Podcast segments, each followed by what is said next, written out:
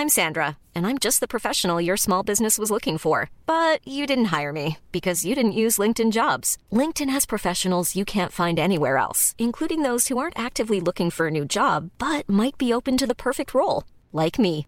In a given month, over 70% of LinkedIn users don't visit other leading job sites. So if you're not looking on LinkedIn, you'll miss out on great candidates like Sandra. Start hiring professionals like a professional. Post your free job on linkedin.com/people today. One size fits all seemed like a good idea for clothes Nice dress. Uh, it's a it's a t-shirt. until you tried it on. Same goes for your healthcare.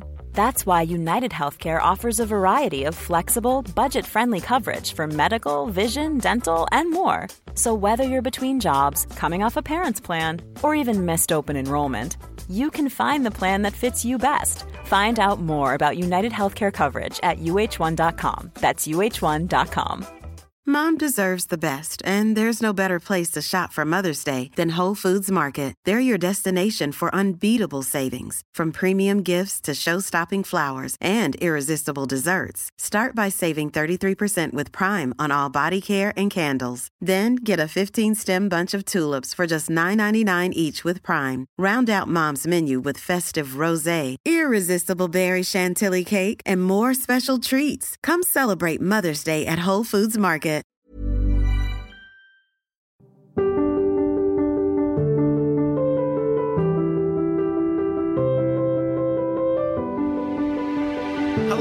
And welcome to a very special episode of the Motormouth podcast. Uh, as part of our tie up with the Brain Tumour charity, we'll be doing a few of these spin off shows with a, a wide range of people from the motoring world who all, unfortunately, share one thing apart from a love of motorsport, and that is that they've all been affected by a brain tumour in some way.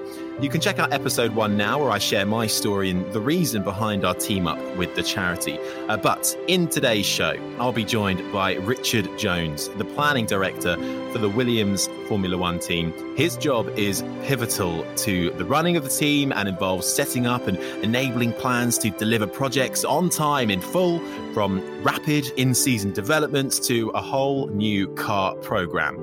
He also sadly lost his sister Eleanor to a brain tumour, and he joins me now. Richard, thank you so much for firstly, you know, giving up your time to to talk to me. And it's a difficult issue to discuss, of course, especially in this kind of setting. But we really appreciate you coming on and, and sharing your story.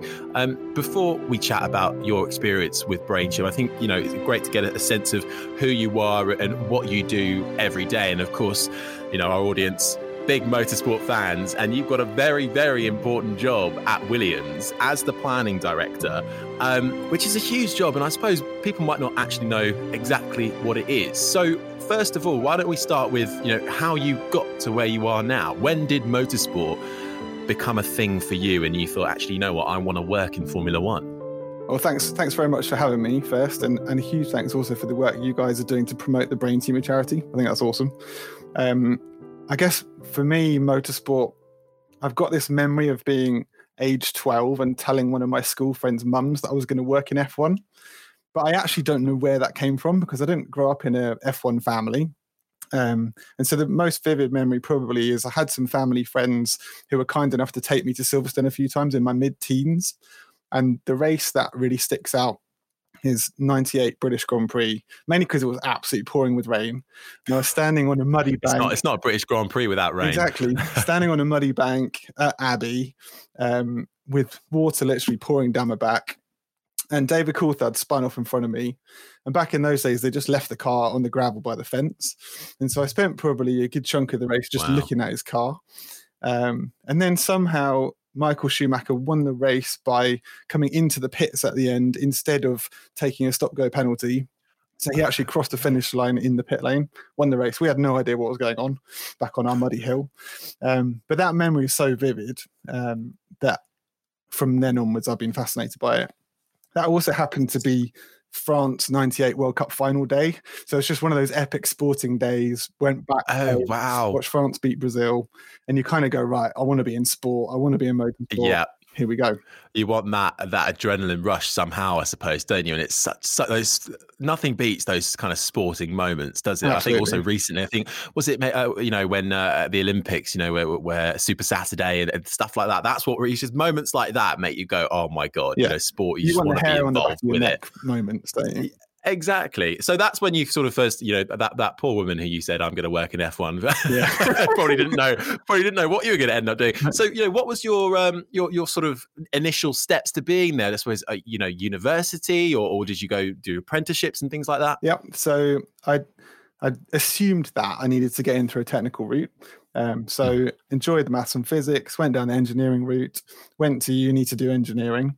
Um, and actually, in my first year, I started writing to F1 teams to try and get work experience. And this is going to make me sound really old, but back in those days, this was proper letters that I wrote. Yeah. Um, and the teams were kind enough to actually write back on headed paper. So I had on my wall in my student room all of my rejection letters from all the teams as motivation to keep pushing, keep yeah. working harder, keep trying. Um, and then as I went through uni, I realized that there were people that just loved the technical detail way more than I did. So I could do it, but I wasn't fascinated by it. Um, and so I actually ended up kind of accidentally falling into a consultancy who were recruiting engineers to take an engineering approach to how a business works and how to make a business perform better. And it's a really long way around to getting to F1, but actually it was an amazing learning experience because I started in a brick factory, I worked in submarines, worked in sports, wow. retail, food factories, hospitals, and always looking at a business and how it works and working out how to help that team make it work better. And I'd been doing that for about 10 years. Business grew a lot, so a huge experience. But I got to the point where I was either going to be a consultant forever or I should go and work actually in a business. And then I sat down and thought, well, what kind of business do I actually want to work for? Well, it still only is an F1 team. Um, so back to letter writing, I literally look on a map, write a letter to my nearest F1 team, which happens to be Williams. And fortunately, the letter ends up on the right person's desk. Through a series of conversations, I ended up uh, taking a role actually in the advanced engineering business to take learnings from how F1 works and performance in F1 and take that to some of the sponsors and some of the other clients, as well as doing some internal improvement projects. So, kind of a mixture of F1 and my previous consulting background. Mm. Um, so, that kind of got me in touching distance, but not quite there. And then, so I've been doing that for about three years, build a small team to do that. And then 2019 season started uh, in F1, which for Williams was bad. So, you'll probably remember uh, or certainly even watching it the second time around on Netflix was even worse. Oh um, no! But, but, we missed the first day of testing. We missed the second day of testing, um, and obviously, was, and, that, and, that's a big impact on a team, isn't it? Because it's not just yeah. missing those days, but that means that you're quite a long way behind in the quantities going to the first races and so on. So I was watching that on the sidelines, but I then got asked to come and be part of the team to uh, to review what had happened and what had gone wrong. And that really gave me an opportunity to understand how the F1 team itself worked and to start to make some suggestions. And then through that, I then got asked to become to come and be part of the solution. Um, so by Claire and Mike, um, and so kind of a few months later, I then started this role. So as you said, planning director, it basically is the pressure job in in that there's this kind of unwritten rule of just don't do 2019 again um, we can't be late yes um, but it's actually it's this kind of threading the needle of you can't be late, but you also can't be early because if you're early, then you've left performance development time on the table, and so mm. you're trying to go. Cool, we've got 25,000 parts. We haven't designed most of them yet, but we need to somehow predict exactly when we need to start them in order to get them when we need them so that we actually hit the track on the right day. Yeah, uh, and, and, what what a journey it's been though since then. Because the following year, you know, you had it together. Yeah, fortunately. so, Thank God you kept your job. Massively. Like, genuinely, because you're like, okay, well, if this goes wrong, there's a, like, it's pretty easy to point a finger. Um, yeah. And, and it's been a huge learning curve, but I love it because it's an amazing challenge. So, yeah, great place to be, great role. And it's obviously you know that what a great journey first of all to, to getting to Formula One. You know, I suppose that well, there is no straightforward journey really. Uh, uh to, for everybody's got a different path. So from from subways to consult uh, subways from submarines, from, from subway to Williams. Now that really would be a journey. Yeah. Um, so well, thank you for telling me that. But so now looking at um, you know Williams in, in, its current state, obviously it's a team who are trying to rebuild and, and get back up the grid. Last year with uh, with George Russell and Nicholas Latifi, that that was a, a much stronger stronger year than 2019. Um, what are you looking for and hoping for for 2021? You know, we're recording this in February, so preseason testing just around the corner. And actually, Williams, you've just done your your shakedown of the new car um, yesterday as we record this. So that that's you know good signs. The car's ready to go, I suppose. So what what what happens now uh, ahead of preseason testing, and what are you looking for for this season? Yeah, so I guess yesterday is another relief point for me because that is the was the plan to do shakedown yesterday. Yeah. So the fact that that's actually happened and gone really smoothly is great. Um, looking back at last year, we we made huge progress. So it's so unfortunate that we didn't actually score points in the end because we didn't really get the recognition for the huge step forward that the team had made, um, both on track but off track as well. And actually, in some ways, I'm even more proud of how the team responded to all of the challenges, both with COVID but also the change of ownership, change of leadership. A crazy year for us. So for this year, it is just about keeping that momentum of improving. Like we're pretty realistic about how far you can or how fast you can develop where you sit in the field relative to everybody else, mm. and everybody else is trying to improve too. But it's about and, actually because oh, sorry, and obviously for this year, you know, there's a bit of a freeze on on most of the regulations ahead of the big change for 2022. So I suppose is there really that much you can do? Yeah, there's still quite a bit. Uh, oh, good. There's still quite a bit, and and I guess we're challenging ourselves because we want to keep pushing all the way through because we feel like if we keep pushing, we're going to keep developing as a team. That's going to help us long run. So, mm. so it's definitely not ignore this year, just look at next year. It's much more keep developing ourselves as a team, um, and then hopefully we make progress and then keep making progress. And so, what does a you know a typical day involve for you? You know, is it is it nine to five? Is it early morning, late night? Is it work till the job is done? And uh, you know, how how does a typical Monday to Friday work for you? I guess typical. Uh, like right now, I'm in the homeschooling juggle, so I'm literally. Yeah, so typical is the wrong word, really, isn't it? Sharing homeschooling with my wife, um, so that's not typical. So if we ignore that, um, it's kind of easiest to describe it by the different things that I'm involved with, um, because I'll go from a meeting which is about what parts we've got or shortages we've got right now for the next event. Um, so, oh shit, we haven't got enough of these things because we had the same accident two weeks in a row. Now, what are we going to do? Type meetings. Uh, to then looking at the, I guess the exciting bit, which is the upgrades coming. So we're doing a load of development. Here we can see we can get some more performance on the car part of my job is how do we get that on the car quicker? Because sooner we get it, the better. Um, but then we're also obviously looking ahead at the next car. So I can jump from a meeting about this weekend to a meeting about the start of next year and what order of play we're going to be doing things in. I'm then also involved in how the overall team works. So I guess a couple of the key things. One is young talents. I'm heavily involved in grad schemes. Um, so getting involved in recruitment and development of those people, which I really enjoy. Mm-hmm. But then how business systems work and what we can improve. And then my own team. So we've we've only been in existence for less than two years. So we're just developing as fast as we can. So that feels like a really fun, almost kind of startup environment, trying to work out how we do what we do and make it better all the time. But then there's also the welfare of all those people because people are working from home, sometimes in the office, all the COVID testing and so on. So just making sure that everybody's okay has become mm. quite a big part of the world because you just don't see people in the way that you used to. I was going to say, I, I, how you know, I suppose your job is is pretty essential, and I think sports have a you know certain uh, high elite sports have certain get outs from the, all the COVID restrictions. Are you able to go in much as you were before? Is it relatively straightforward in terms of actually visiting and working in the factory? Yeah, because we're a manufacturing business and an elite sport team, so so the factory's open because we obviously need to be able to make parts. Yeah. So then we have a testing regime on site, so we're testing everybody every week because we need to keep the factory running. Um, and then for people that are involved in, like at the moment, we're obviously making and building cars, so that involves most people. So we've just had mm. to get the testing in place to make sure we're okay to keep going.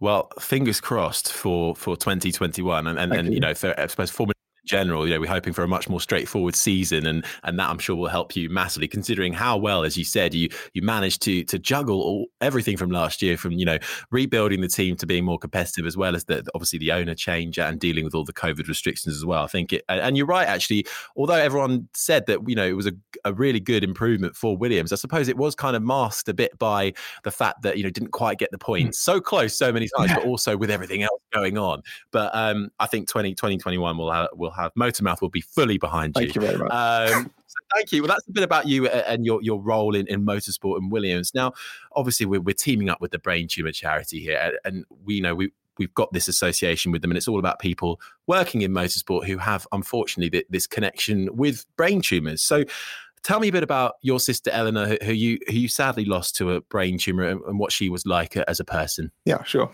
um, so she was eleanor to some of us ellie els she's one of those people that is just full of energy, laughter, kind of chasing fun. Um, always up for trying different things, particularly live music, different sports. And she just made a huge number of friends along the way. Really bubbly person. Um, one of the things I thought about shortly after she had died was if she knew she only had 36 years, would she have done it differently? And I just don't think she would have. Like she was the sort of person that prioritized doing things that she enjoyed. She made the most of every opportunity. And that's something I've really reflected on because I think we can all learn something from that kind of approach to life. Definitely. I think if one thing this kind of uh, diagnosis does to, to you and the, the, people around the person who's being diagnosed is you realize you know how how short life is don't you and how much we take for granted yeah you just don't imagine people disappearing like that so you just got to make the most of everything you can was she uh, was she into Formula One? Was she quite enjoying your path towards it or your your love for it? I'd say interested, intrigued, but not passionate. Um, wanted to find out more enough. about it. Came like came with us to qualifying actually while she was undergoing her treatment. So like just being around live events was her thing. Just the buzz from that kind of thing. So now, of course, I suppose not not knowing much about the prognosis and disease because the one thing I often find that you know when when my mum was diagnosed with with a glioblastoma which is the same as what your sister was diagnosed with you know I I suppose I'm lucky in a way that my dad is is a neurosurgeon and my mum was a nurse. So I come from a very medical family who, you know, specialized in brains. So that, you know, uh, I, if I had any questions, they could be answered quite quickly and quite readily. But also, I had, I suppose, the, I was able to be a bit, a bit, not a bit blissfully naive, I suppose, because I didn't have to worry too much because I knew that whatever my dad was doing was probably the right way to do things. And I didn't have to, you know, interfere or get too much on top of the subject because I mean, it's something a little bit I regret personally, but you, I think you do have a bit of that blissful naivety if, if you don't want to know the full mm-hmm. reality of it sometimes, if you can spare yourself. So how did you deal initially with with the the, the, the diagnosis uh, of the disease? How did you make yourself more aware of it? How, how, did you deal with that? Those awful conversations that you have to have. So, I guess the very first the first situation was um, my sister. We were actually all at my parents' house um, because it was their wedding anniversary weekend, and she was having mm. terrible headaches. And we were like so naive about the existence of brain tumors that it was almost like, oh wow, wonder if I've got a brain tumor because my headache's so bad. Just a complete throwaway comment, no one really thinking anything of it. Um, but from that, my sister went to see the doctor, got a scan, and a few days later, I was traveling into London to go with her to meet the consultant surgeon to review the results of the scan. And she had, they'd already given her steroids by that stage to try to reduce the swelling. Steroids had had a pretty big impact on her as in she'd just gone a bit loopy to be honest. Yeah. so we're in with the consultant and it was like right i need to understand this because i'm the one that's going to be actually be taking this in. She's partly in shock. She's partly high on steroids. So i've got to get this work out what the hell's going on. Um, yeah. and then just because i was in that first meeting i then became the person that went to the consultancy appointments a kind of family representative. Um, so understanding it debriefing sessions with her and then kind of passing on a briefing to family and friends um, almost became a role, I guess. And I didn't, as you said, I didn't know anything, which is the complete opposite of you guys' situation. So going into those meetings and then asking loads of questions to try and understand it, but then also referring to actually the Brain Tumor Charity website is brilliant because there's a huge amount of material on there. So you end up researching through there, giving me prompts of questions to ask and that kind of thing.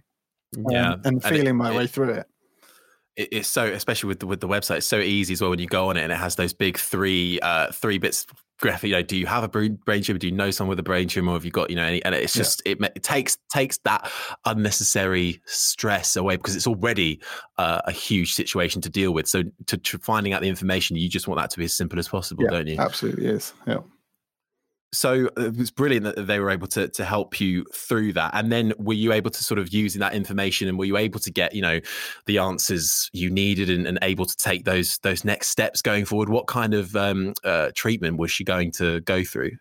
So she had surgery very very quickly.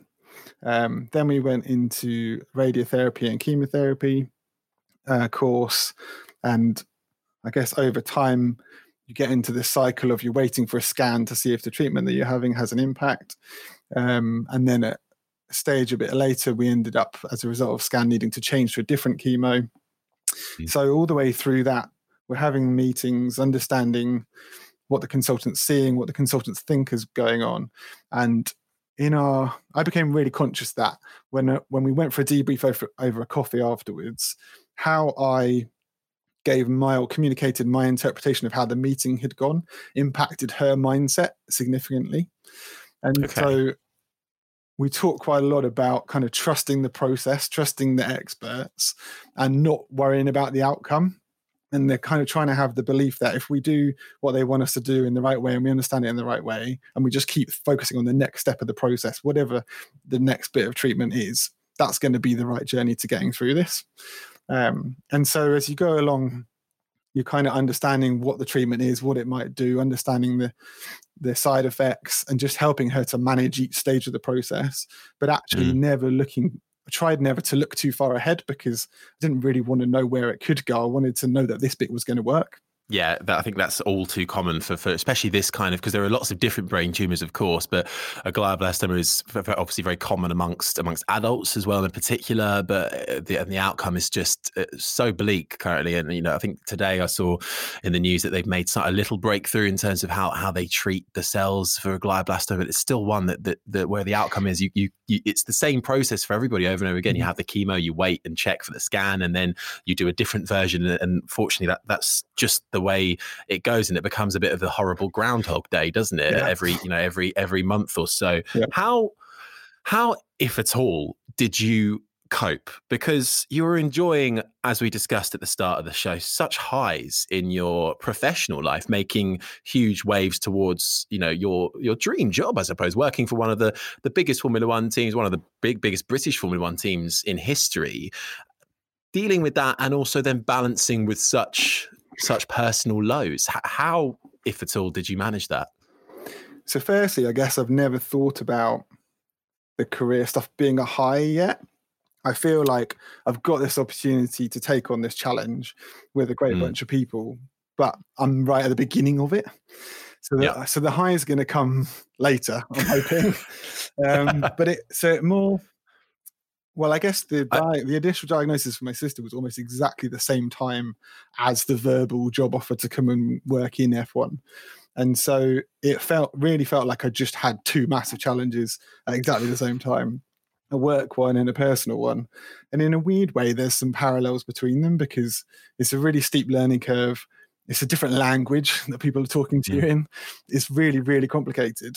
Uh, but actually, they're the bits that I was kind of trained to work in from all the consultancy background of going into different environments. So I could treat the hospital meetings a bit like a work meeting where I could I'd go in, I need to try and understand what's going on, understand what the next steps are. But then that flipped completely when you walk out of the meeting and then it's me and my sister and it's her reality that we're talking about. Mm. And you're sitting down over a coffee and trying to kind of process it. Um, and we'd work through that. Then it's on the train home when I'm just digesting it all. Um, but then it obviously massively helps to flip back to the other challenge of into work mode because shit, I've got to plan this car and I don't yeah. really understand what I'm doing yet. So I think the just did that did that help? Yeah, because I was just so busy.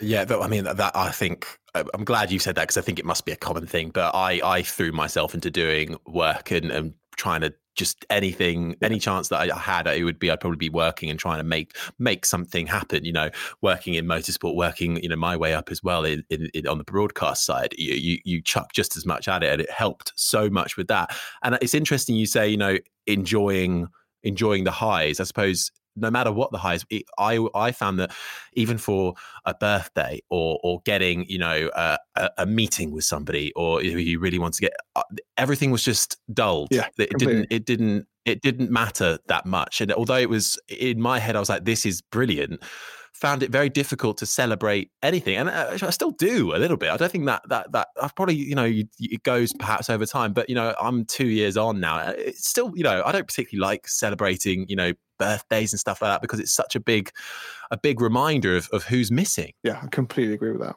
It is like dulling it is a good description. You mm. just like head down, smashing on with it. Try to do the best you can. Yeah. Well, so how do you manage? Do you manage now? You know, is it still very much you just sort of getting trying getting on with a with a regular day, and your job is busy enough? Is is it just carrying on and keeping busy and with your own family and, and work as well, or have you able you know been able to to talk to anybody else? I did a bit of therapy. I didn't do much of it, but you know, uh, talking to someone did help initially. Um, but again, you know, it, it, everyone's different. So I guess the first uh, bit of context is that because of COVID, we haven't actually had a memorial service yet. So we were able That's to have tough. a like really small funeral with just five of us and my other sister on FaceTime from Australia um, at the time. But we're still waiting to be able to give her the send off with all of her friends and wider family. Yeah. Um, in terms of me personally, I I didn't know what normal grief was. So I guess in some ways I was like waiting for it to hit me. And then um, I knew of a model. You may have come across the Kubler Ross model, which is like the five stages of grief. Okay, so I actually knew of it from back in consulting world because in in business you use it as as a guidance on what happens when an organization is going through major change, and it's actually really oh. similar stages. So I'd come across it there, and so I looked it up again, and I'm because I'm an engineer, I was like, right, this is how I'm feeling today. So I can look at where that is on this model.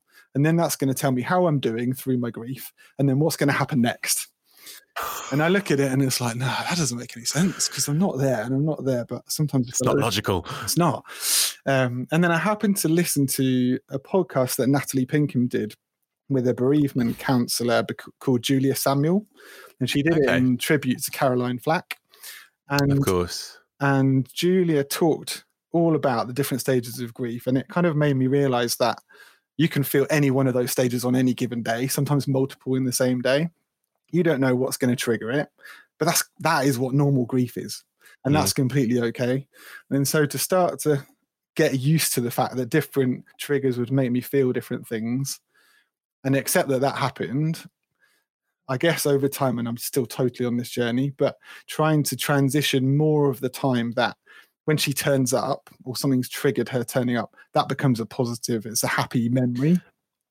So that you get kind of used to the feeling and you turn it into the happy feeling. Um, and yeah, I'm I'm working on it. It's a work in progress, as I'm sure it is. No, I think I, I, I, what you said there. I think I'm still very much working on that. You know, I, I get annoyed at myself when, because I suppose the last, the, you know, the most recent memories I have of of my mum are when I almost say it, it wasn't fully my mum because of what this kind of you know brain tumor does to somebody you know depending uh, you know the obviously it varies from person to person but it very much changed who my mum was as a person because of of course when you have chemotherapy when you have two brain surgeries radiotherapy countless amounts of drugs and and the steroids you know she changed not just physically but also um you know within herself as well yeah. and that and that was difficult to process and and those memories are still with me so i'm working on trying to as much as you know we we had some you know treasured time together in those last couple of months but also at the same time i, I want to remember more of what happened before all of it which yeah. i very much struggled struggle to do still and and turning the these when she does crop up as you say i like that feeling when she when she turns up yeah.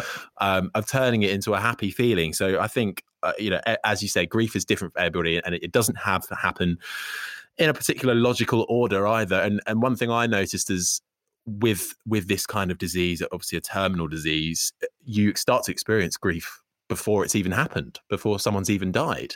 And and I didn't realize that was a thing. I just thought it was, oh, you know, I feel like I feel like shit. So you know, it's probably because this is yeah. it's probably because this is happening. And then I I looked at eh, exactly that model, the Kubler Ross model. Yeah.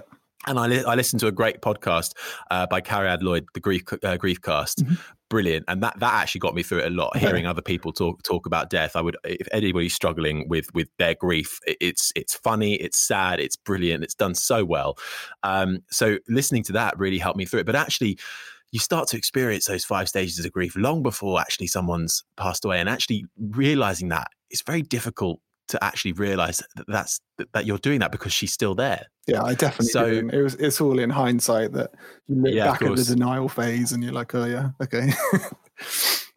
you you mentioned uh, you've done some of um, your own charity work as well for, for raising some some money for the brain tumor charity. Talk us through through a bit about that. Yeah, sure. Um, so we we did a one of the twilight walks um, a few months into Elle's treatment, and that was um, myself, my wife, kids, and parents. And and I guess until that point, we hadn't known really anybody else going through this kind of thing. So to turn up in this sports hall in Windsor and it just be full of people who are all experiencing or have experienced a brain tumor, and then go on this walk around Windsor and all of the energy and support was was an amazing feeling actually, as much as it was to try to fundraise for the charity. Um, we also then did so a couple of months after she died. My we were obviously stuck at home in lockdown world, so Gemma and I decided that we would take on this challenge to. This is going to sound completely ridiculous, but climb the height of Everest by climbing the steps from our driveway to our front door, which we ended up having to climb 2,322 times over the course of eight weeks. I mean, it was so dull. so dull. That is brilliant.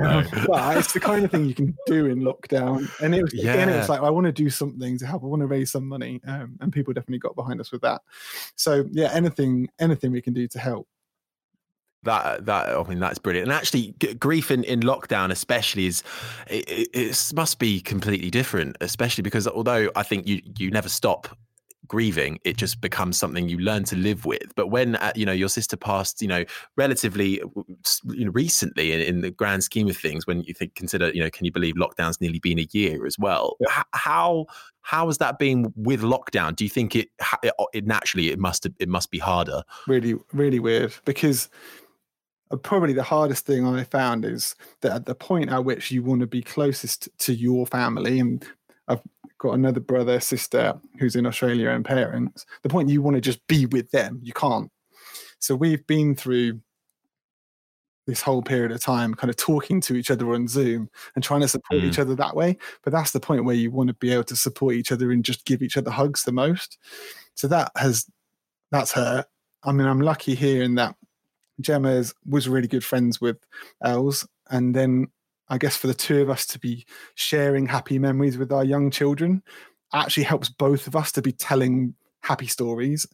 I bet. Um, so we've kind of been here as a unit to get through it, but yeah, it certainly impacted us as a as a wider family.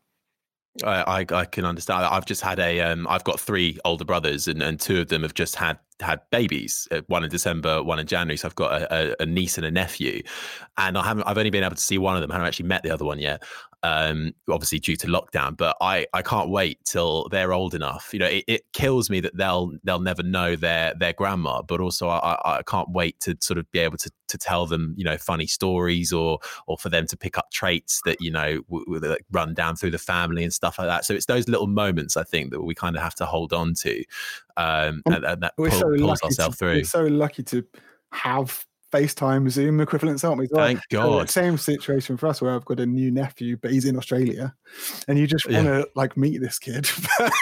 At least we can actually yeah. see them and kind of try to. Yeah, God, I do think sometimes, God, can you imagine if it was still the you know the years where everyone had a Nokia thirty three ten, and you know no no way of doing this. But look, it, it, it's there's no easy way around it. It's it's tough. Everyone experiences it. Everyone goes through it a different way. But Richard, thank you so much for for talking to me about Ellie, Els, Eleanor. She sounds sounds like, as you say, an amazing, bubbly personality, um, and, and it is a tragedy as it as it is with everybody who goes through particular, uh, particularly a brain tumor.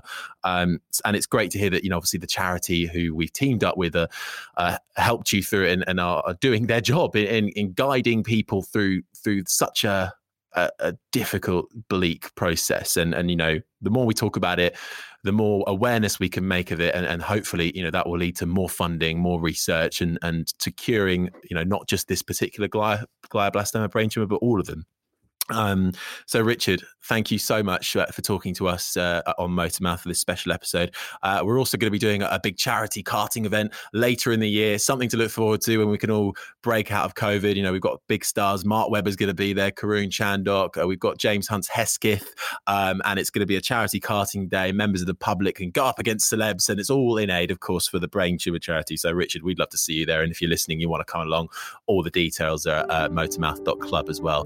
Richard, thank Thank you so much. Oh, thank you. I'm definitely going to be at the karting event. Get my helmet yes. out. Yeah, absolutely love it. but no, seriously, thank you so much for doing this series because I think anything we can do to raise the awareness of what the charity is doing is amazing. I know we both want it to happen, but the support and the effort you're putting is awesome. So thank you, and thanks for the opportunity to talk through it. Thank you so much for taking the time to listen. If you've been affected by a brain tumour and don't know where to turn, head to the braintumorcharity.org website where you can find all the information you need. If you can, you can also donate direct to the charity from our website, motormouth.club, or straight from the Brain Tumour Charity website too. If you can't donate but want to help, there are so many ways to do so by simply sharing sharing this far and wide. You can also sign up to be a volunteer and help support those affected from wherever you are, as well as doing your own fundraising. A cure can't wait. And remember, if you need any more help, the charity is here anytime. You can call them in the UK on 0808 800 0004.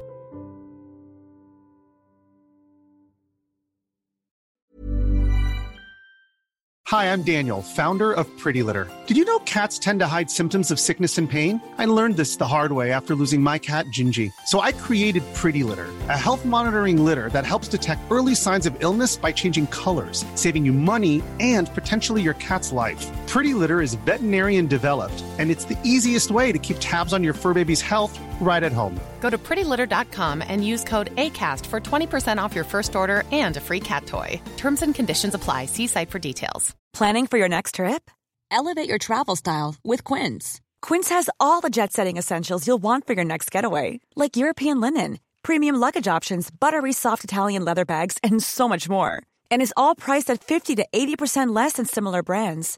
Plus, Quince only works with factories that use safe and ethical manufacturing practices.